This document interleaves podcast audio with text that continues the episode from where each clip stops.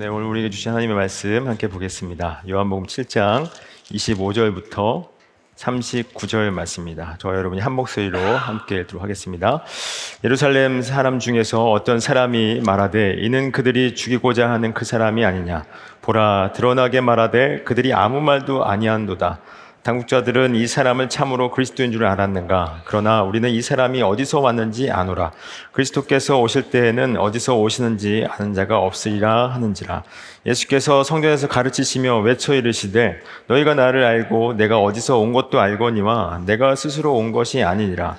나를 보내시는 참되시니 너희는 그를 알지 못하나 나는 아노니 이는 내가 그에게서 낳고 그가 나를 보내셨음이라 하시니 그들이 예수를 잡고자 하나 손을 대는 자가 없으니 이는 그의 때가 아직 이르지 아니하였음이로라.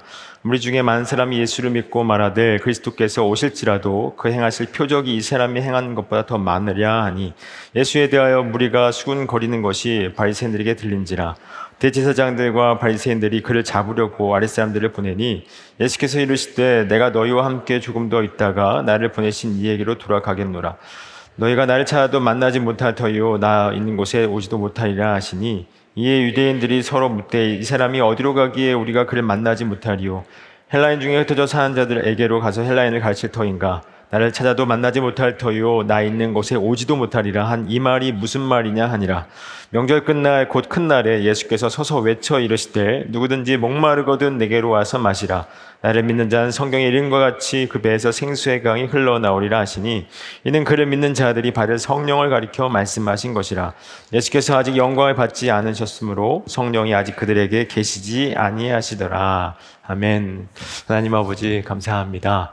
오늘도 말씀 앞에 섰습니다. 그래 주님 이 말씀을 들을 때 어, 지식으로만 듣지 않게 해주시고 생명의 말씀으로 듣게 해주시며 무엇보다 말씀이신 그 예수 그리스도로 말미암아 우리의 갈급함이 해갈되는 놀라운 은혜의 시간 될 수 있도록 인도하여 주시옵소서. 감사하며 예수님의 이름으로 기도하옵나이다. 아멘. 네, 어, 여러분 우리가 한번 생각해 볼 게 있습니다. 어, 우리가 매주마다 이 자리에서 예배를 드리죠. 그리고 오늘도 변함없이 이제 예배 자리에 나오셨는데 그 예배를 드리고 또 하나님께 기도를 한다라는 것은 어쩌면 우리가 하나님을 알고 있다라는 그 전제하에서 예배를 드리고 기도를 하고 있는 겁니다. 그죠? 뭐 하나님을 뭐 완전하게 완벽하게 알 수는 없겠죠. 그러나 저 밖에 있는 사람들, 예수님을 믿지 않는 사람들보다 최소한 여러분 하나님을 알고 있다고 자부하시죠? 아닌가요? 하나님을 알고 있다고 내가 생각을 하고 있을 텐데 우리 한번 생각해 볼 게 있어요. 정말 하나님을 알고 있다는 내 지식이 정말 성경이 말씀하고 있는 그 하나님과 같은 하나님이냐라는 거예요. 내가 예배하고 있고 내가 알고 있고 내가 믿고 있는 그 하나님이 정말 성경에서 말씀하고 있는 성경에서 계시하고 있는 그 하나님과 같은 과연 같은 하나님일까라는 겁니다. 어쩌면 우리가 스스로 만든 하나님, 내가 원하는 그 하나님을 만들어 놓고 그 하나님을 예배하기 위해서 우리가 이 자리에 나온 것은 아닌지 아니면 내가 원하는 그 하나님을 만들어 놓고 기도하는 것은 아닌지 우리가 한번 생각해 봐야 되겠다라는 거예요. 다시 말하면 내가 정말 하나님을 알고 있는 그 지식이 맞냐라는 겁니다. 여러분 이스라엘 백성들이 왜 망했을까요? 하나님을 아는 지식이 없어서 망했다라고 분명하게 말씀하고 있습니다. 호세아 4장 6절 말씀을 보니까 이런 말씀이 있습니다. 4장 6절 말씀, 호세아 4장 6절 함께 읽어보겠습니다. 시작. 내 백성이 지식이 없으므로 망한도다. 내가 지식을 버렸으니 나도 너를 버려 내 제사장이 되지 못하게 할 것이요. 내가 내 하나님의 율법을 잊었으니 나도 내 자녀들을 잊어버리리라. 라고 말씀하고 있어요. 이 말씀 보니까 내 백성이 지식이 없으므로 망한도다. 라고 말씀하고 있어요. 지금 이 말씀이 이방 백성들에게 한 말씀이 아니었습니다. 만약에 이방 백성들에게 이 말씀을 했다면 이해가 돼요. 왜냐하면 그들은 뭘 안 받았죠? 율법을 안 받았기 때문에 하나님을 모르는 게 당연합니다. 근데 이 말씀을 이스라엘 백성들에게 주셨어요. 이스라엘 백성들이 한 겁니다. 그러니까 모든 민족들에게 유일하게 율법을 주신 이스라엘 백성들에게 너희들은 나를 모른다. 그리고 하나님을 아는 지식이 없어서 너희들은 망한다 라고 말씀을 하고 있는 거예요. 어떻게 보면 이해가 되지 않습니다. 그럼 하나님은 왜 이런 말씀을 하셨을까요? 정말 그들이 하나님을 아는 지식이 없었을까요? 이 말씀은 너희들이 하나님을 아는 지식이 없다라고 하는 이 말씀은 너희들이 알고 있는 지식은 다 잘못됐다는 겁니다. 좀더 잘못됐다고 있는 거예요. 그러니까 이스라엘 백성들이 알고 있는 그 지식을 다 지금 인정하고 계시지 않는다는 거예요. 그럼 당시 이스라엘 백성들이 갖고 있었던 하나님을 향한 지식이 뭐였을까요? 호세아 말씀을 한번 더 보겠습니다. 호세아 2장 5절 말씀을 보면 이런 말씀이 있어요. 함께 읽어보겠습니다. 시작.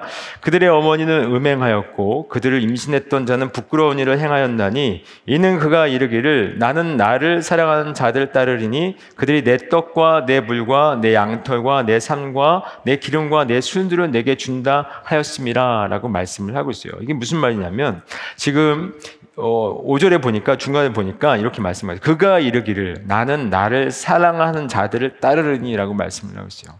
이게 그들 그때 당시 이스라엘 백성들이 가지고 있었던 신관이었어요.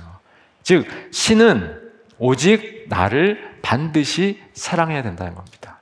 그리고 그 사랑은 무엇으로 나타나야 되냐면 이 땅에서 떡과 물과 양털과 삶과 기름과 순들을 내게 주는 것으로 그 사랑이 나타나야 된다는 거예요. 그들이 가지고 있었던 이 신관이었어요.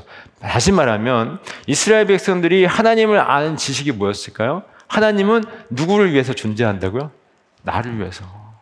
나를 위해서 존재하고 나를 반드시 사랑해야 되고 그 사랑이 어떻게 나타나야 된다고요? 이 땅의 풍요와 이 땅의 모든 떡과 삶과 이런 유익한 것들로 나타나야 된다는 겁니다. 그리고 이것이 하나님을 아는 그들의 지식이었어요. 그렇다면 하나님은 맞습, 이 하나님이 맞습니까? 틀립니까? 단순하게 얘기해서 하나님은 그들을 위해서 존재하는 겁니까? 그들이 하나님을 위해서 존재하는 겁니까? 뭐죠? 그들이 하나님을 위해서 존재하는 거예요. 근데 그들은 하나님이 자기들을 위해서 존재한다고 인식하고 있었다는 거예요. 그래서 그런 그들에게 하나님께서 뭐라고 말하죠? 너희들은 하나님을 아는 지식이 없어서 망한다라고 말씀하고 있습니다. 그런데 이게 이스라엘 백성들의 이야기라고 하지만 이 사람들에게만 해당되는 말씀일까요? 저와 여러분에게는 해당되지 않습니까? 한번 생각해 봤으면 좋겠어요. 우리가 정말 강구하는 기도의 제목들이 대부분 뭐죠? 이 땅에서의 삶의 풍요와 평안이에요. 그죠? 그러니까 우리가 노골적으로 하나님, 하나님은 당신, 당신은 나를 위해서 존재합니다라고 얘기하진 않아요. 그죠? 그렇게 얘기하지 않아요. 양심상 그렇게는 얘기하지 않지만 어좀 어떤 목사님 그렇게 얘기하시는 분들 계시지만 노골적으로 하나님은 나를 위해서 존재합니다라고 얘기하지 않지만 우리의 신앙의 면면을 한번 보세요. 다 누구를 위해서 지금 기도하고 예배합니까? 다 납니다. 다. 여러분 정말 이 자기 중심성에서 여러분 벗어날 수 있다고 생각하십니까? 인간은 이 자기 중심성에서 결코 못 벗어나요. 신앙조차도 내, 나 중심적으로 받아들일 수밖에 없는 것이 인간의 연약함인 겁니다. 여러분 한번 생각해 보십시오. 우리가 구원을 받았어요. 그죠? 예수 그리스도로 말미암아 십자가에서 구원을 받았는데 하나님께서 예수님께 하나님께서 예수님을 이땅 가운데 보내셔서 십자가에 못 박혀 죽으신 것이 누구를 위함입니까? 여러분 뭐라고 누구 어떻게 생각하세요? 나를 위함이라고 생각하세요. 나를 위함이라고 생각을 합니다. 근데 나를 위하여 십자가에 죽으신 것이 아니라 분명하게 말씀하고 있어요. 뜻이 하늘에서 이루어진 것 같이 땅에서도 이루어지기 위해서 그 모든 것 중에 하나가 우리의 구원이 있는 거예요. 단순히 우리의 구원을 위해서 죽으신 것이 아닙니다. 근데 우리는 이 자기 중심성에서 벗어날 수 없기 때문에 나를 위해서 나밖에 모르는 거예요. 구원조차도 나밖에 모르는 겁니다.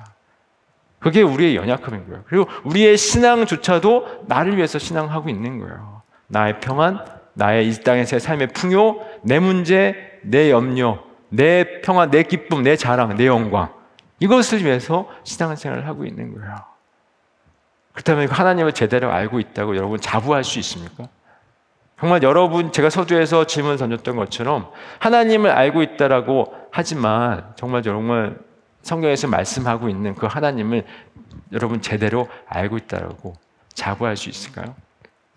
예수님이 이 땅 가운데 오셔서 그거 아니라고 말씀했어요. 그죠? 그거 아니라고 분명하게 말씀하셨습니다. 그랬을 때 유대인들이 뭐라고 했을까요? 유대인들이 예수님을 죽이려 했습니다. 그 앞서 7장 요한복음 7장 19절의 말씀을 보니까 이런 말씀이 있습니다. 우리 함께 읽어보겠습니다. 시작. 모세가 너희에게 율법을 주지 아니하였느냐? 너희 중에 율법을 지키는 자가 없도다. 너희가 어찌하여 나를 죽이려 하느냐라고 말씀하고 있어요. 유대인들은 율법을 생명처럼 여겼어요. 그 지키는 게 생명처럼 지켰어요. 어떻게 지켰냐면 만약에 안식일에 전쟁이 났습니다. 근데 뛰는 행위를 일로 봤어요. 그러면 유대인들은 바리새인들이죠. 바리새인들은 뛰었을까요, 안 뛰었을까요? 안 뛰었어요. 생명이 걸렸는데 안 뛰었어요. 뭐 지키려고요? 율법 지키려고. 그리고 침도 안 뱉었습니다. 안식일에는. 왜 안 뱉었냐면 침을 뱉는 행위 자체가 땅을 파이는 행위이기 때문에 그걸 일로 봤어요. 그래서 그것조차도 안 했습니다. 그만큼 철저히 율법을 지켰던 사람이었습니다. 그런데 그런 그들에게 지금 예수님께서 뭐라고 말씀하시죠? 너는 율법을 지키지 않는다라고 말씀을 하고 있는 거예요. 율법을 주지 않았냐? 너희들은 율법을 지키는 자가 없도다라고 말씀을 하고 있어요. 굉장히 자존심 상하는 얘기입니다. 율법 생명처럼 지키고 있는데 근데 왜 이 율법을 지키지 않는다고 얘기를 했을까요? 그리고 왜 이들은 예수님을 죽이려 했을까요? 율법이 담고 있는 의미를 모르고 있기 때문에 그래요. 율법은 여러분 지킬 수 있습니까? 없습니까? 지킬 수 있다. 지킬 수 없다. 네, 함정이 있어서 대답을 안 하시는 것 같은데 여러분 지킬 수 있습니까? 없습니까? 율법은 인간 이 땅에 인간의 본성을 가진 인간이 하늘의 율법을 결코 지킬 수가 없어요. 그럼 지킬 수도 없는 율법을 왜 주셨습니까? 인간을 골탕 먹이려고? 그렇지 않습니다. 이 율법을 통해서 무엇이 드러나죠? 인간의 죄가 드러나는 거예요. 그럼 인간의 죄가 드러나면 결국 인간은 누굴 필요로 할까요? 하나님의 긍휼을 필요로 하는 것입니다. 죄로 말미암아 타락한 인생들은 무슨 힘으로 살죠? 하나님의 힘으로 살지 않고 누구의 힘으로? 스스로의 힘으로 사는 거예요. 그 죄를 인하여 타락한 인생들의 본성입니다. 이것은 저와 여러분이 지금까지 옛자의 습관을 가지고 있던 우리들의 모습이 여전히 남아 있어요. 스스로의 힘으로 살고자 하는 하나님 없이 스스로 힘으로 스스로의 힘으로 살고자 하는 것이 인간의 본성이에요. 근데 스스로의 힘으로 사는 것이 아니라는 사실을 하나님은 가르쳐 주시는 거예요. 너희들은 무엇이 필요하다? 내 긍휼이 필요하고 내 은혜가 필요한 거야. 라고 이 율법을 통해서 인생의 모든 과정을 통해서 계속해서 말씀하고 있는 거야. 너희들은 너희들의 힘으로 사는 것이 아니야. 여러분 생각해 보십시오. 인간이 창조될 때 무엇으로 창조됐습니까? 흙으로 창조되었어요. 흙에다가 무엇을 부었죠? 하나님의 생기를 부었더니 생명이 됐다고 했습니다. 그러니까 하나님의 생기를 부으지 않으면 그 자체는 뭘까요? 흙이에요. 아무 의미도 없고 가치도 없는 흙일 뿐입니다. 그러니까 하나님이 은혜를 부어 주셔야 사람이 되고 가치가 되고 존재가 되는 거예요. 마찬가지로 우리가 존재하는 이유는 하나님이 은혜를 베풀어 주셔야 긍휼을 베풀어 주셔야 우리가 존재가 되고 가치가 되는 거지. 하나님 없이는 우리는 그냥 아무런 가치 없는 무의미한 존재, 흙일 뿐인 거예요. 근데 그것을 알지 못하고 인간들은 전부 다 스스로의 힘으로 살려고 하는 거예요. 그래서 그것을 가르쳐 주기 위해서 뭘 주셨다고요? 율법을 주신 거예요. 그래서 율법을 지킨다는 의미는 그걸 전부 다 지켜서 어떠한 위 단계까지 올라가는 것이 아니라 아 나는 지킬 수 없는 죄인이구나. 나는 무엇이 필요하다고요? 하나님의 긍휼이 필요하구나. 하나님의 은혜가 필요하구나. 그걸 깨닫고 긍휼을 바라보는 겁니다. 근데 긍휼의 실체, 은혜의 실체가 누구라고요? 예수 그리스도인 거예요. 예수 그리스도가 이 땅에 오신 거예요. 근데 그 율법의 의미를 모르니까 예수를 어떻게 한 거예요? 죽이려고 한 겁니다. 근데 그 율법의 실체를 알 수 있, 율법의 의미를 알 수 있습니까? 없습니까? 제가 아까 말씀드렸지만 모든 인간은 자기 중심 속에서 벗어날 수 있다, 없다? 결코 못 벗어납니다. 그것이 인간의 연약함인 거예요. 그것이 인간의 본성입니다. 그래서 누가 오신 거예요? 예수가 오신 거예요. 만약에 스스로 벗어날 수 있어서 긍휼을 구하고 하나님을 바라볼 수 있다면, 무릎을 꿇을 수 있다면 어떨까요? 예수가 올 필요가 없는 겁니다. 무슨 말인지 아시겠어요? 안 되기 때문에 예수가 오신 거예요. 그래서 예수가 오신 이유를 말씀하고 있는, 그러니까 예수님이 왜 이 땅 가운데 내가 왔는지를 말씀하고 있는 겁니다. 그래서 그 얘기를 요한복음에서 계속해서 반복해 얘기하고 있는 거예요. 오늘 본문도 마찬가지인 겁니다. 오늘 본문을 보면 예수님께서 왜 이 땅 가운데 오시는지 다시 한번 설명을 해줘요. 그리고 근데 이 땅에서 여전히 그 의미를 알지 못하고 자기 자랑과 자기 영광과 율법을 사용해서 율법을 이용해서 나의 영광만 챙기려고 했던 그들이 예수님을 어떻게 또 바라보고 있는지를 또 보여주십니다. 오늘 본문 25절부터 27절까지 한번 읽어보겠습니다. 시작. 예루살렘 사람 중에서 어떤 사람이 말하되 이는 그들이 죽이고자 하는 그 사람이 아니냐 보라 드러나게 말하되 그들이 아무 말도 아니한도다.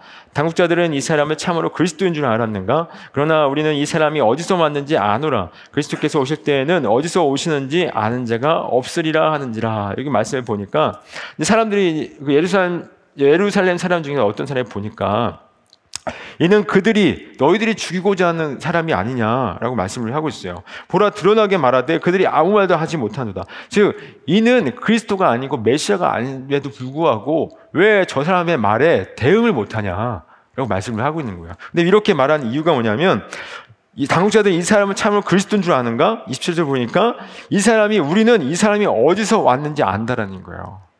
지금 예수님은 어디서 왔다고 지금 생각하고 있냐면 갈릴리 나사렛 시골 출신 그리고 요한의 아들 요셉의 아들 이라고 생각을 하고 있는 겁니다. 그러니까 너희들의 출신을 그러니까 예수님의 출신은 알고 있다. 이 말은 예수님을 조롱하고 있는 거예요. 그러니까 나사렛 갈릴리 나사렛 출신 저 시골 출신이 뭐라고 저게 메시아라고 야 그냥 무시해도 돼. 메시아가 아니야. 너희들은 그리스도라고 믿고 있니? 너희들은 저 예수가 정말 그리스도라고 믿고 있니? 아니야, 무시해도 돼. 근데 왜 아무 말도 하지 못하고 있어? 라고 예루살렘의 어떤 이가 그렇게 말을 하고 있는 겁니다. 즉, 자기, 그러니까 예수님은 그들에게 있어서 결코 메시아일 수가 없는 거예요. 근데 왜 이렇게 얘기하냐면, 그렇게 출시성물 얘기하면서 왜 이런 얘기를 했냐면, 예수님의 겉모습이 어땠을까요? 가난하고, 초라하고, 보품없고, 아까 6, 7장에 보면 배운 게 없는데 어떻게 저런 말을 하냐라고 말한 것처럼 학력도 없었어요. 그러니까 아무것도 내세울 게 없었던 겁니다. 근데 그 유대인들은 뭔가 자랑이 있어야 되고 또 드러나야 될 것이 있어야 되는 사람이었습니다. 근데 예수님은 전혀 그런 사람이 아니었던 거예요. 그러니까 메시아 여서는 안 됐던 겁니다. 메시아일 수도 없었고 메시아 여서는 안 됐던 거예요. 그래서 이런 말을 하고 있는 겁니다. 그래서 이런 말을 하니까 예수님께서 이렇게 말씀을 하세요. 28절, 29절입니다. 읽어보겠습니다. 시작. 예수께서 성전에서 가르치시며 외쳐 이르시되 너희가 나를 알고 내가 아서, 아, 온 것도 알거니와 내가 스스로 온 것이 아니니라 나를 보내신 이는 참되시니 너희는 그를 알지 못하나 나는 아노니 이는 내가 그에게서 낳고 그가 나를 보내셨음이라 하시니라고 말씀하고 있어요.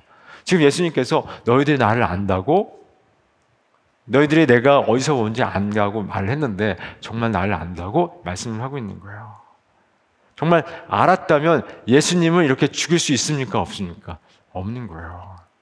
그건 모르는 겁니다. 이사야 53장 2절 말씀에 제가 읽어드릴게요. 이런 말씀이 있습니다. 54, 이사야 53장 2절 말씀. 그는 지금 이거 예수님을 말씀하고 있는데 예수님이 어떤 모습으로 오는지 말씀을 이사야 선자가 말씀을 한 겁니다. 그는 주 앞에서 자라나기를 연한 순 같고 마른 땅에서 나온 뿌리 같아서 고운 모양도 없고 풍채도 없은즉 우리가 보기에 흠모할 만한 아름다운 것이 없도다 말씀하고 있어요. 그러니까 우리가 흠모할 만한 것이 하나도 없대요. 누가요? 예수님이. 그러니까 오늘날로 따지면 키도 크고 얼굴도 좀 잘생기고 또 학력도 좀 있고 또 재산도 좀 있고 그렇죠? 그래야 되는데 그런 모습, 흠모할 모습이 전혀 없는 거예요. 근데 그 모습으로 온다고 분명히 이사 선지자를 통해서 하나님이 말씀을 하셨어요. 근데 이 말씀을 율법을 알고 있다, 하나님을 알고 있다, 예수님을 알고 있다라고 하는 그들이 이 말씀은 접어버리고 스스로 만들어 놓은 하나님의 그 내용을 가지고 우리는 알고 있다고 말씀을 하고 있는 겁니다. 근데 이 모습이 이들만의 모습입니까?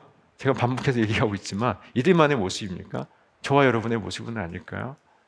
정말 우리가 하나님을 알고 있다고 하지만 예수님을 알고 있다고 하지만 정말 예수님의 그 십자가에 관심이 있으세요? 정말 우리들의 관심이 정말 영생에 관심이 있습니까?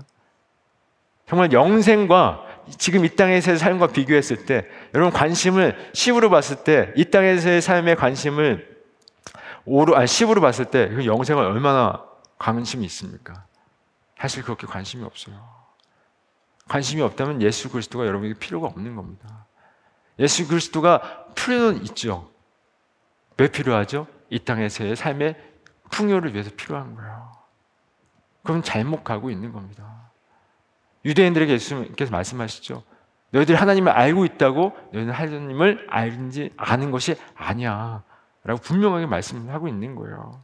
지금 여기 말씀 보니까 너희들이 알고 있다고 했는데 너희는 나를 알고 내가 여기 어디서 온 것도 알고 있다고 얘기하고 있지만 너- 그거는 너희들이 알고 있는 거야. 너희들의 세계관과 너희들의 가치관으로만 알고 있는 거야. 성경에서 계시하고 있는 그 말씀대로 아는 게 아니야. 라고 분명히 말씀하고 있는 겁니다. 그래서 내가 그런데 내가 스스로 온 것이 아니니라 나를 보내신 이는 참되시니 너희는 그를 알지 못하나 이 참되신이라는 표현을 했을 때 유대인들은 알아먹었어요. 이 참되라는 표현은 누구만을 향해서 얘기를 하는 거냐면 오직 하나님께만 하- 하는 표현이었던 겁니다. 그러니까 예수님은 누구로부터 보냄을 받았다는 얘기를 하는 거죠. 하나님께 보냄을 받았다는 겁니다.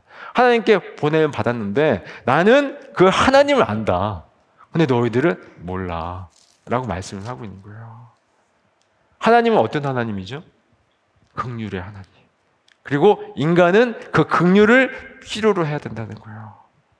스스로의 힘으로 못 삽니다. 인간은 결코 못 살아요. 근데 그 극률을 인간은 거부합니다. 왜? 스스로가 무엇이 됐기 때문에 하나님이 됐기 때문에. 그러니까 인간은 이 세상에서 스스로 하나님 되어 사는 거예요. 그걸 증명하고자 사는 겁니다. 하나님 돼요. 그래서 누군가 나의 자존심을 상하게 하면 견딜 수가 없는 거예요. 내가 하나님인데 왜 나를 건드려? 라고 말씀하고 있는 겁니다. 생각하고 있는 거예요. 그래서 스스로 하나님이기 때문에 하나님의 은혜와 긍휼을 필요로 하지 않아요. 우리가 아무리 은혜를 얘기하고 있지만 우리의 본성은 은혜를 필요로 한다 안 한다? 안 한다는 거예요. 그게 우리의 본성이에요. 그러나 하나님은 그런데 여기서 우리는 벗어날 수 있을까요? 없을까요? 못합니다. 그래서 예수가 오신 거예요. 그래서 너희들은 긍휼을 필요로 한 자로 깨달아 알게 하시고 예수 그리스도께서 십자가 못 박혀 죽으신 겁니다. 그래서 그걸 말씀하고 있는 거예요. 너희들은 하나님을 모른다라고 말씀을 하고 분명하게 말씀을 하고 있는 겁니다. 그랬더니 이 말씀을 들은 사람들이 아까 이제 율법을 지키는 자가 아니라고 했더니 이제 죽이려고 했었죠. 마찬가지로 이 말씀을 들은 사람들이 이제 너무 화가 난 거예요. 그래서 이제 30절에 보니까 이렇게 말씀합니다. 읽어보겠습니다. 시작. 그들이 예수를 잡고자 하나 손을 댄 자가 없으니 이는 그의 때가 아직 이르지 아니하였습니다. 라고 말씀을 하고 있어요. 이 말을 듣고 너무 이제 화가 나겠죠. 신앙의 근간을 흔들고 있으니까. 너희들은 잘못 알고 있다. 하나님은 너희들을 안다고 하는데 너희들 모르는 거야. 라고 분명히 계속해서 말씀하니까 이들의 신앙을 흔들고 있는 거예요. 그랬더니 이제 이 사람들이 열, 화가 난 거죠. 그래서 이제 예수님을 잡고자 하는데 말씀을 보니까 이는 그의 때가 아직 이르지 아니했다라고 말씀하고 있어요. 이 그의 때가 뭘까요? 예수님께서 십자가에 못 박혀 죽으실 때인 겁니다. 근데 그의 때가 이르지 아니었다라고 말씀하고 있는 것은 예수 그리스도로 말미암아 주어지는 그 하나님의 그 구속사는 우발적으로 이루어지는 것이 아니라 하나님의 계획 가운데 하나하나 이루어지고 있는 거예요. 그러면 이 계획은 언제 이루어졌을까요? 창세 전에. 묵시 속에서 이미 계획되어졌고 그 묵시 속에서, 묵시 속에서 계획되어진 그 계획이 구속사의 계획이 이 역사 속에서 하나하나 이루어지고 있는 겁니다. 그래서 그 요한 그 7장에 보면 그 예수님의 동생들이 초막절에 올라가자라고 했을 때 뭐라고 말씀하시죠? 예수님께서 이르시되 6절에 보니까 이렇게 말씀합니다. 내 때는 아직 이르지 아니하였거니와 이렇게 말씀하잖아요.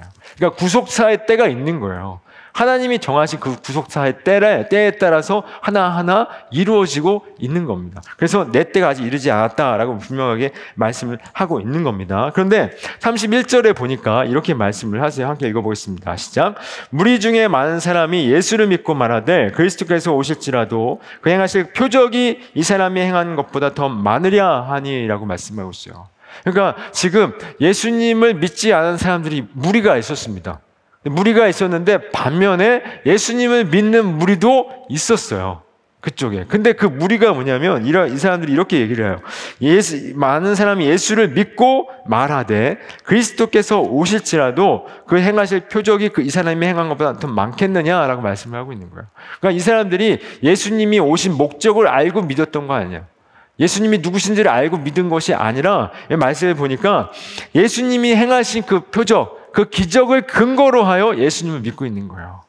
지금 이 말은 예수님의 자신들의 유익과 자신들의 어떤 그 로마의 압제에서의 그 해방을 위해서 무엇이 필요한 거죠?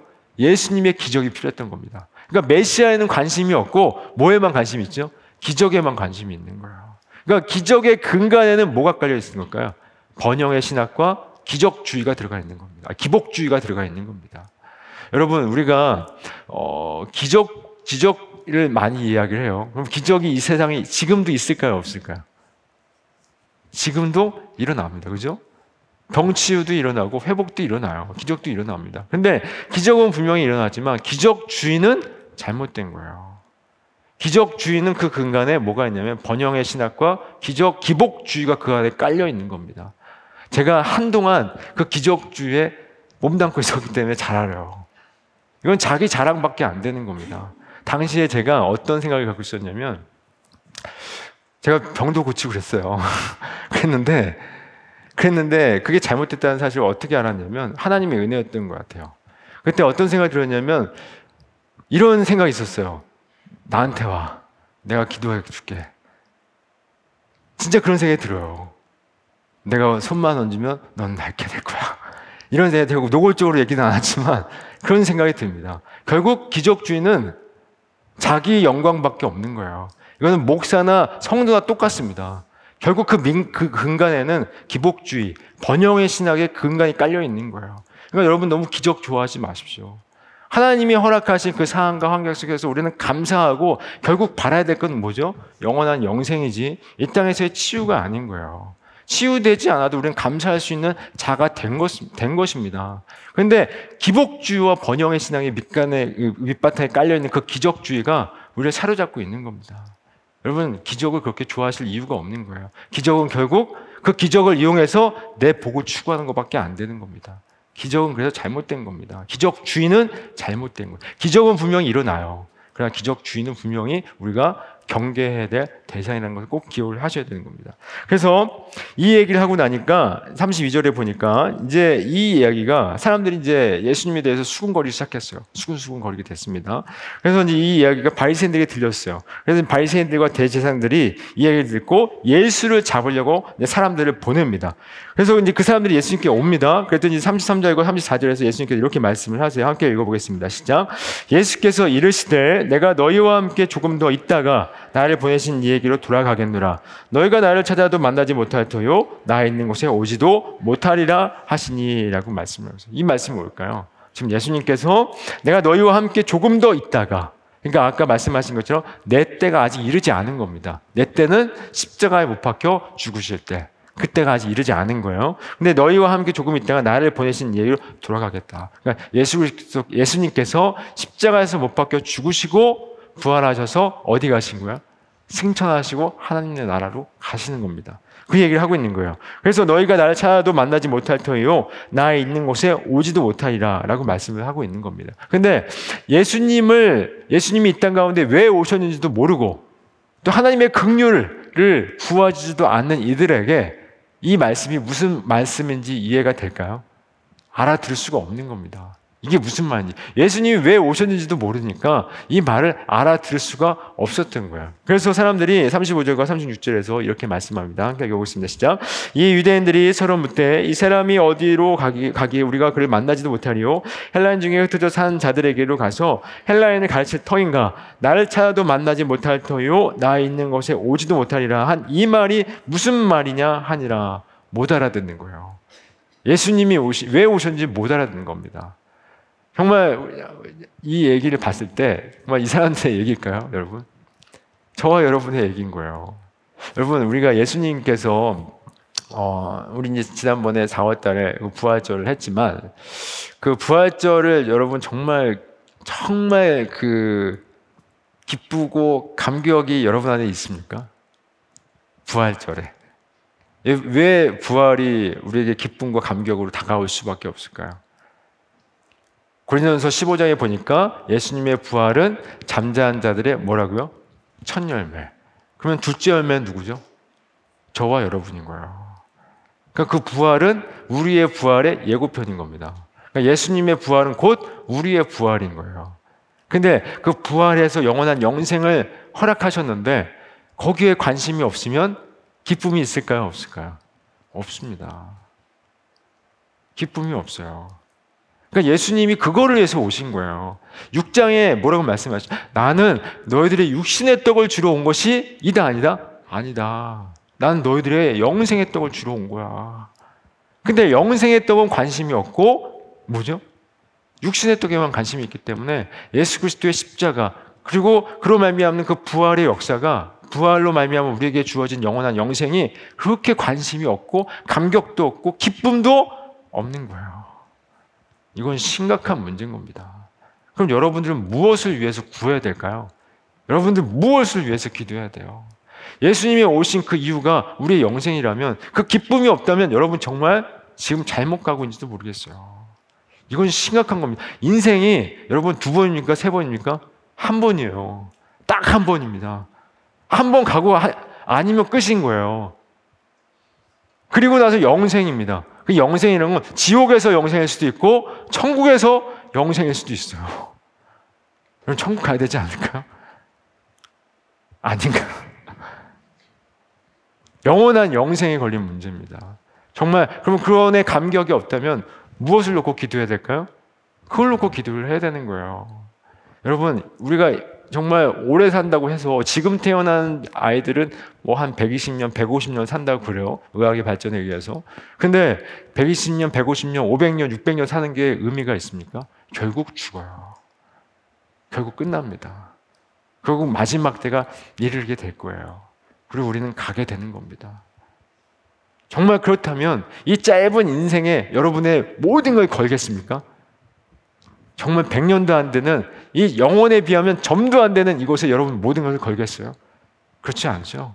정말 여러분들이 정말 영생에 관심이 있고 그것에 대한 갈급함이 있다면 거기를 바라보셔야 되는 거예요. 그것을 위해서 예수가 오신 거예요. 그렇다면 예수가 이 땅 가운데 오신 이유에 대해서 그리고 그 예수가 십자가에 박혀 죽으심으로 말미암아 우리에게 영원한 영생을 허락하신 것에 대해서 여러분은 감격과 기쁨이 있어야 되는 겁니다. 그게 정말 저와 여러분 진짜 그리스도인이 맞다면 그렇지 않다면 기도하셔야 돼요. 그걸 위해서 기도하셔야지 뭘 놓고 기도하고 계신 거예요. 자녀들의 문제, 여러분의 소유, 앞으로 나아갈 어떤 방향성, 그게 문제입니까? 진짜 문제는 영생인 거예요. 그걸 놓고 기도하십시오. 그것에 감격이 없다면 우리는 잘못 가고 있는지도 모르겠어요. 정말 예수님이 왜 오셨는지도 모른 채 그냥 그런가 보다 라고 그냥 넘어가는 경우가 많이 있다는 거예요. 여기서 그냥 거룩한 척, 그냥 아는 척 한다고 가는 게 아닙니다. 여러분, 정말 무릎 꿇고 기도하십시오. 영생의 기쁨을 달라고 기도하셔야 되는 거예요. 그래서 이제 이 사람들이 못 알아듣습니다. 그래서 못 알아듣고 이제 37절부터 39절인데 이제 명절 끝날이 됐어요. 이제 오늘 말씀이 핵심인데 여기까지 제가 올려고 달려온 겁니다. 37절 말씀 함께 읽어보겠습니다. 시작. 명절 끝날 곧 큰 날에 예수께서 서서 외쳐 이르시되 누구든지 목마르거든 내게로 와서 마시라라고 말씀하셨어요. 이 명절은 무슨 날일까요? 초막절, 초막절입니다. 근데 여러분 기억하셔야 될 게 있어요. 6장에 이 지금 요, 이 사도 요한복음이, 사도 요한이 지금 그 초막절을 배경으로 지금 이 말씀을 쓰고 있다는 것을 잊으시면 안 됩니다. 7장과 8장의 배경은 초막절이에요. 왜 초막절을 배경으로 썼을까요? 초막절이 상징하고 있는 의미가 예수 그리스도를 담고 있기 때문에 그래요. 그럼 6장에서는 뭐가 배경이었죠? 다 잊어버려요. 6, 월절이 6월절이었어요. 그러니까 6월절을 배경으로 해서 예수 그리스도를 말씀하고 있어요. 그래서 6월절은 어떤 의미일까요? 6월절은 이스라엘 백성들이 마지막 열 가지 재앙 중에 장자의 죽음이 있잖아요. 그 장자의 죽음을 통해서 이스라엘 백성들도 마찬가지로 다 그 장자가 죽었어야 됩니다. 그죠? 근데 그들이 산 이유가 뭘까요? 어린 양의 피해 있었어요. 그러니까 이스라엘 백성들이 그 민족의 특수성 때문에 산 게 아니라 어린 양의 피 때문에 그들이 산 거예요. 그 어린 양의 피를 그 은혜를 기억하는 절기가 6월절이었습니다. 그래서 그 6월절로 말미암아 그들이 산 거예요. 그래서 근데 그 6월절이 상징하고 있는 의미가 결국 누구라고요? 예수 그리스도. 그래서 예수님께서 6, 6월절을 배경으로 하고 있는 그 6장에서 뭐라고 했죠? 너희들은 내 살과 피를 먹으라라고 말씀을 하고 있는 거예요. 6장에서. 그렇다면 7장과 8장의 배경이 뭐라고요? 초막절. 초막절이 담고 있는 의미가 바로 예수 그리스도를 상징하고 있는 겁니다. 이건 굉장히 중요한 거예요. 이 요한복음 이, 이 사도 요한이 이 초막절을 배경으로 하고 있다는 그 의미가. 그래서 이 초막절은 그럼 뭘까요? 광야 생활을 통해서 그들이 장막을 짓고 살았습니다. 그죠? 광야 생활 속에서. 그 장막을 짓고 살았을 때 하나님의 은혜로 그들을 보호하시고 그들을 지켜주셨다는 것을 뭐 하죠? 기억하는 절기인 거예요. 그래서 장막절이라고도 합니다. 근데 이 장막절을 또 뭐라고 하냐면 수장절이라고도 해요. 이게 또 많아요. 그 말이 그죠? 복잡한데 초막절, 수장절, 장막절 다 같은 절기입니다. 그러니까 이거를 이제 수장절이라고 하는데 이 수장절이라고 하는 이유가 뭐냐면 이 초막절의 이 시기가 약 태양력으로 하면 약 한 9월에서 10월 정도 되는 거예요. 그러니까 가을 수확 시기죠. 그러니까 가을 수확 시기에 그 이제 그 열매들을 어, 걷어서 이제 창고에 저장하는 그런 시기입니다. 그래서 수장절이라고 하는 거예요. 그래서 이제 수장절에서 그때 알곡과 가라지를 어떻게 할까요? 분리를 합니다. 그래서 알곡은 저장해 놓고 가라지는 어떻게 하죠? 태우는 절기예요. 그래서 수장절이라고 합니다. 그래서 초막절, 어, 수장, 초막절, 장막절, 수장절이 같은 말이에요. 근데 이 초막절을 아까 제가 말, 뭐라고 얘기를, 말씀을 드렸냐면, 광야에서 하나님이 그들과 함께 하신 것, 그들을 보호하시고 그들을 지켜주신 그 은혜를 기억하는 절기라고 얘기했어요. 근데 한번 생각해 봤으면 좋겠어요. 이스라엘 백성들이 어떤 자격이 있어서 그들이 가나안 땅에 들어간 건가요? 그렇지 않습니다. 그들이 자격이 있어서 가나안 땅에 그들은 들어간 것이 아니라 오직 무엇으로 들어간 걸까요? 은혜로 들어간 거예요. 그들은 가나안 땅 광야에서 매 순간 순간마다 하나님을 원망했어요. 단 한 순간이라도 그들이 하나님 말씀을 들은 적이 있습니까? 없어요. 원망만 했습니다. 근데 그들이 가나안 땅에 들어간 유일한 이유는 하나님의 은혜였던 거예요. 그리고 은혜로 들어가서 그 가나안 땅에서 알곡을 맺었습니다. 수확을 할 수 있었어요. 그것조차도 무엇으로 얻어진 걸까요? 은혜로 이루어진 거예요. 그렇다면 이 초막절은 결국 무엇을 기억하는 걸까요? 하나님의 은혜를 누리는 겁니다. 은혜 없이는 못 사는구나. 우리는 그 은혜 아니면 안 되는 것을 기억하는 거예요. 그래서 그 초막절을 지키라는 겁니다. 그런데 기억해야 될 것은 우리가 반드시 기억해야 될 것은 뭐냐면 하나님께서 그 은혜를 기억하라고 말씀하고 있는데 단순히 그 은혜를 기억하라는 것으로만 그치는 것이 아니에요. 그 은혜의 실체가 누구죠? 예수 그리스도. 예수 그리스도가 이 땅 가운데 오셨다는 겁니다. 다시 말하면 하나님께서 이 모든 것을 이루어지는 것이 결국 예수 그리스도로 말미암아 우리에게 주어지는 그 실체를 이 절기를 통해서 말씀을 하고 있는 거예요. 그러니까 어린 양의 피가 결국 누구라고요? 예수 그리스도의 피.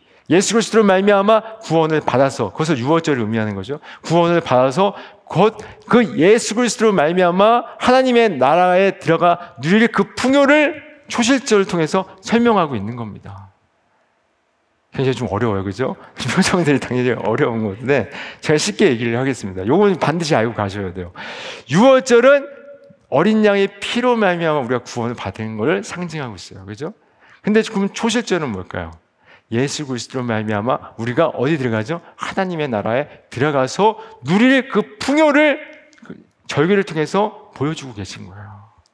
하나님의 나라에 들어가서 우리가 누릴 그 풍요. 그래서 그렇다면 결국 이 모든 것이 결국 누구로부터 비롯됩니까? 예수 그리스도. 이 모든 것이 예수 그리스도로 말미암아 비롯되는 거예요. 그거를 가르쳐 주려고 구약에서부터 유월절과 오순절과 초실절을 계속해서 설명하고 있고 그것을 지키라는 겁니다. 근데 그걸 지키 유대인들은 이스라엘 백성들은 지키는 것에만 묶여 있었던 거예요. 그걸 담고 있는 의미, 결국 예수 그리스도를 바라봐야 되는데 지키는 것에만 묶여 있었던 거예요. 그렇다면 그들이 잘 알고 있는 걸까요? 모르고 있었던 겁니다. 모르고 있었던 거예요. 예수 그리스도를 바라봐야 했던 것입니다. 결국 그들은 자기들이 지켜서 그것을 의로 삼아서 이 땅에서의 풍요만을 채우려고 했었던 거예요. 그래서 너희들은 잘못하고 있다라고 말씀을 하고 있는 겁니다. 여러분, 예수 그 이 모든 것이 우리가 구원을 받고 또 영원한 하나님의 나라에 들어가는 이 모든 사건들이 결국 예수 그리스도로 말미암아 우리에게 주어진 은혜로 주어진 사건이라는 거예요. 근데 이것을 정말 받아들일 수 있는 사람이 과연 누가 있을까요? 스스로 아무도 없는 겁니다. 그렇다면 누가 임재해야 이걸 깨달게 될까요? 성령님. 성령님이 임재해요. 그러니까 성령 세례를 받아야 우리가 입술로 고백하게 되는 거예요. 나는 예수가 필요합니다. 나는 예수가 아니면 하나님의 긍휼이 아니면 하나님의 은혜가 아니면 나는 결코 살 수 없습니다라는 고백을 하게 되는 겁니다. 누구로 말미암아요? 성령으로 말미암아. 그래서 38절과 39절에서 이렇게 말씀합니다. 함께 읽어보겠습니다. 시작. 나를 믿는 자는 성경에 이른 것 같이 그 배에서 생수의 강이 흘러나오리라 하시니 이는 그를 믿는 자들이 받을 성령을 가리켜 말씀하신 것이라. 예수께서 아직 영광을 받지 않으셨으므로 성령이 아직 그들에게 계시지 아니하시니라 라고 말씀을 하고 있어요. 지금 여기 37절에서 제가 언급 못했는데 예수님께서 예수 그리스도로 말미암아 이 모든 것이 이루어진다는 사실을 저희를 통해서 말씀을 하고 있어요. 그래서 예수님이 뭐라고 말씀하시냐면 37절에서 그래서 누구든지 목마르거든 누구로 누구에게로 와라 내게로 와라 마시라. 예수님이 아니면 답이 없기 때문에 내게로 오라는 겁니다. 근데 왜 마시라고 했을까요? 왜 마시라고? 이 초막절에는 유대인들이 그 번제단에다가 물을 붓는 의식을 했습니다. 그러니까 7일 동안 계속 물을 부어요. 그러니까 매일 하루에 한 번씩 물을 부어요. 그리고 일곱 번째 날에는 일곱, 일곱 번 일곱 바퀴 돌고 그다음에 물을 부어요. 뭐랑 비슷하죠? 여리고 성전과 똑같이 그렇게 부어요. 그리고 8일째 되는 날에는 물을 안 붓습니다. 근데 그 마지막 날 명절 끝날 8일째 되는 그날에 예수님께서 그 번제단에 서가지고 내가 물이야. 외쳐서 말씀하고, 말씀하고 있죠. 예수께서 서서 외쳐 이르시되 누구든지 목마른 내게로 와라. 나한테 와야 돼. 너희들은 지금 잘못하고 있는 거야. 라고 말씀하고 있는 겁니다. 내가 물이야. 내가 물. 너희들은 나를 마셔야 너희들의 갈급함과 너희들의 공허를 채울 수 있는 거야. 라고 분명하게 말씀을 하고 있는 거예요. 근데 이스라엘 백성들은 유대인들은 그리고 오늘을 살아가는 우리는 어떨까요? 예수를 이용하여 세상의 것으로 내 공허를 채우려고만 하는 겁니다. 아니요. 우리는 세상의 것으로 채워야, 채워야 만족감이 있는 존재가 아니라 누구로 채워야 된다고요? 예수로. 예수로 채워야 되는 겁니다. 그래야 우리의 갈급함이 해결이 되는 거예요. 왜냐하면 그 자리는 하나님이 계셨던 자리였기 때문에 이 공허함은 누가 계셨던 자리라고요? 하나님이 계셨던 자리예요. 근데 우리의 죄로 말미암아 그 하나님이 떠나가셨잖아요. 근데 그 죄가 해결됐을 때 다시 이제 예수님이 하나님이신 예수님이 우리 가운데 충만했을 때 우리의 갈급함이 해결이 되는 겁니다. 그래서 누구든지 오라고 말씀을 하고 있는 거예요. 근데 누구든지 오라고 했지만 누구든지 오라고 말씀을 했지만 여러분 정말 이 예수님이 필요한 사람들만 갑니다. 그렇죠? 아무리 오라고 해도 예수님이 필요하지 않은 사람은 예수님을 갈급하지 않은 사람은 예수님을 필요로 하지 않아요. 그렇죠? 그래서 예수님을 갈급해 한 사람들은 누구에게만 성령이 부어 주셔서 예수님이 누구신지를 아는 자들 곧 성도에게만 주어진 거예요. 그렇다면 여러분 성도가 맞습니까? 아닙니까? 성도가 맞죠. 그러면 누구를 갈급해야 될까요? 예수를 갈급해 하셔야 되는 거예요. 여러분 정말 성도가 맞다면 근데 지금 우리는 누구를 갈급해 하고 있어요? 무엇을 갈급해 하고 있습니까? 돈을 갈급해 하고 있습니까? 명예를 갈급하고 하고 있습니까? 건강을 갈급해 하고 있습니까? 무엇을 갈급해 하고 있어요? 정말 여러분이 성도가 맞다면 예수를 갈급해 하셔야 되는 거예요. 그것을 위해서 기도를 하셔야 되는 거예요. 예수로 충만할 때 우리의 모든 해가 모든 갈급함이 해결되는 것입니다. 우리는 그것을 믿고 이 자리에 있는 거예요. 근데 우리는 이 자리에 와서 하나님을 아는 잘못된 지식으로 이 세상인 것으로 채워져야만 나의 갈급함이 해결될 것이라고 착각하고 있는 겁니다. 그래서 예수님이 누구에게로 오라고요? 내게로 오라. 내게로 와라. 예수님께로 가야 되는 거예요.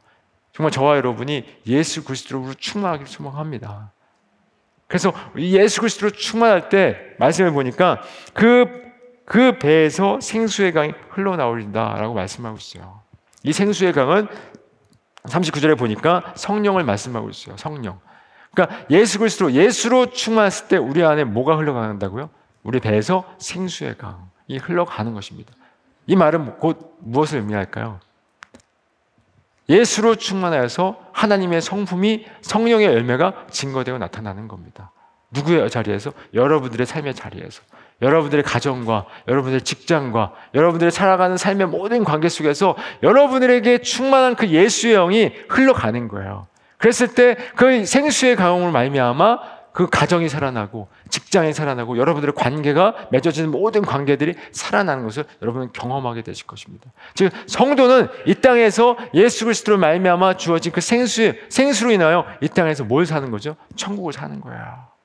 이 모습을 사도 요한이 요한계시록 22장에서 이렇게 말씀합니다. 함께 읽어보겠습니다. 요한계시록 22장 1절부터 2절 말씀 시작.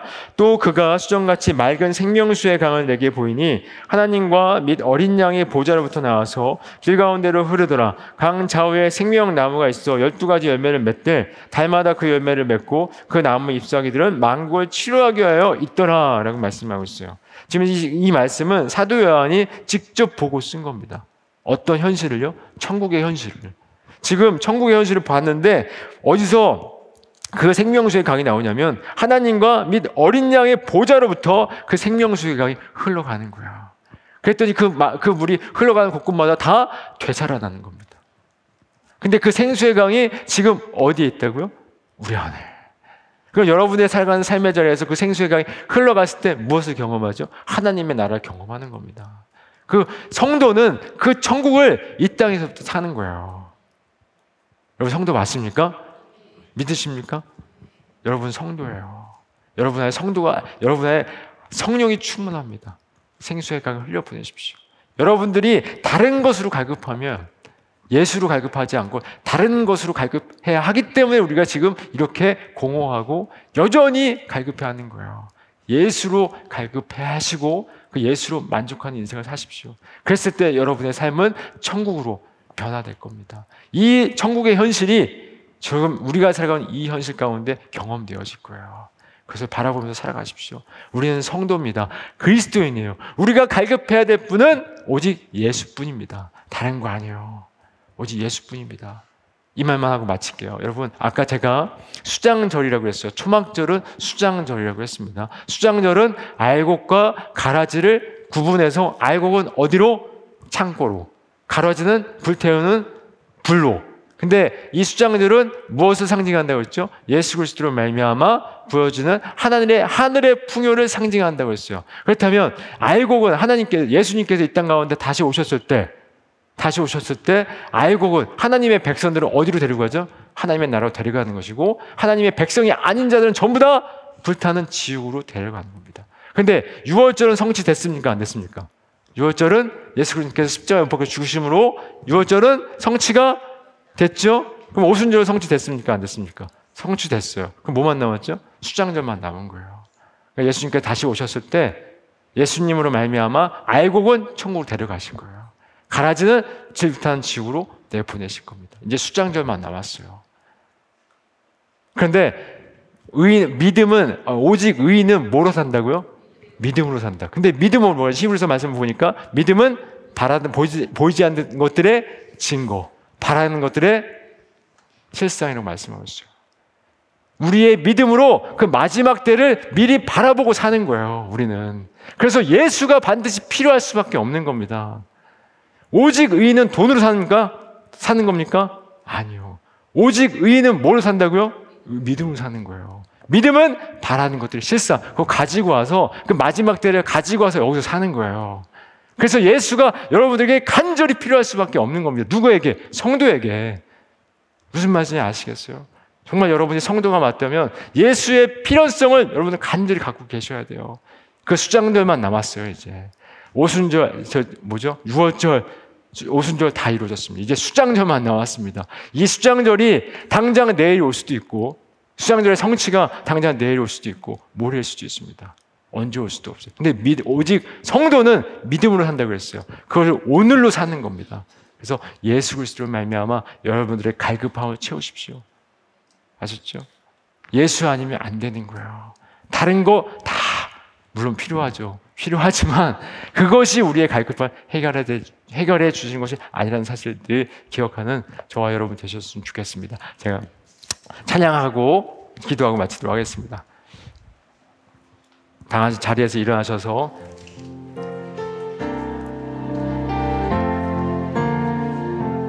내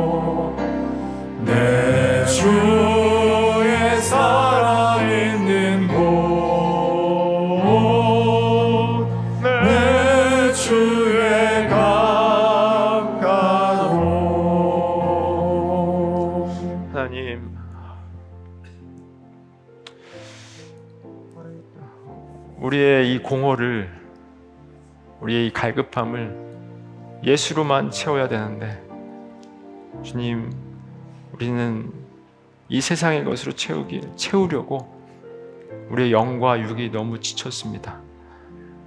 주님 우리 긍휼히 여겨 주시고 이제 불쌍히 여겨 주셔서 이 세상의 것을 채우려 애쓰지 않게 해 주시고 오직 예수로만 채우기를 소망합니다.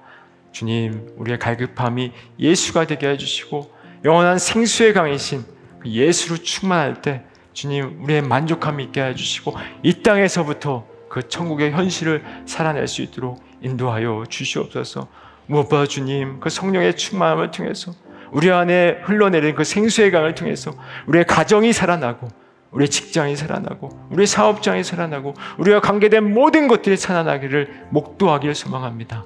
우리에게 갑절의 기름을 부어주시고 성령의 충만을 더하여 주셔서 우리로부터 흘러나온 그 생수의 강이 우리가 살아온 모든 것들을 살아내는 살려내는 놀라운 역사가 일어날 수 있도록 은혜를 더하여 주시옵소서. 주님 이 마지막 때를 살아내길 소망합니다. 오직 의인은 믿음으로 사는 것이라 말씀하셨는데 그 믿음은 바라는 것들의 실상, 보이지 않는 것 증거라고 말씀하셨는데 주님 그 마지막 때를 주님 믿음으로 바라보며 예수만이 필요합니다라는 그 고백 속에서 이 땅을 살아내는 참된 성도가 될 수 있도록 인도하여 주시옵소서.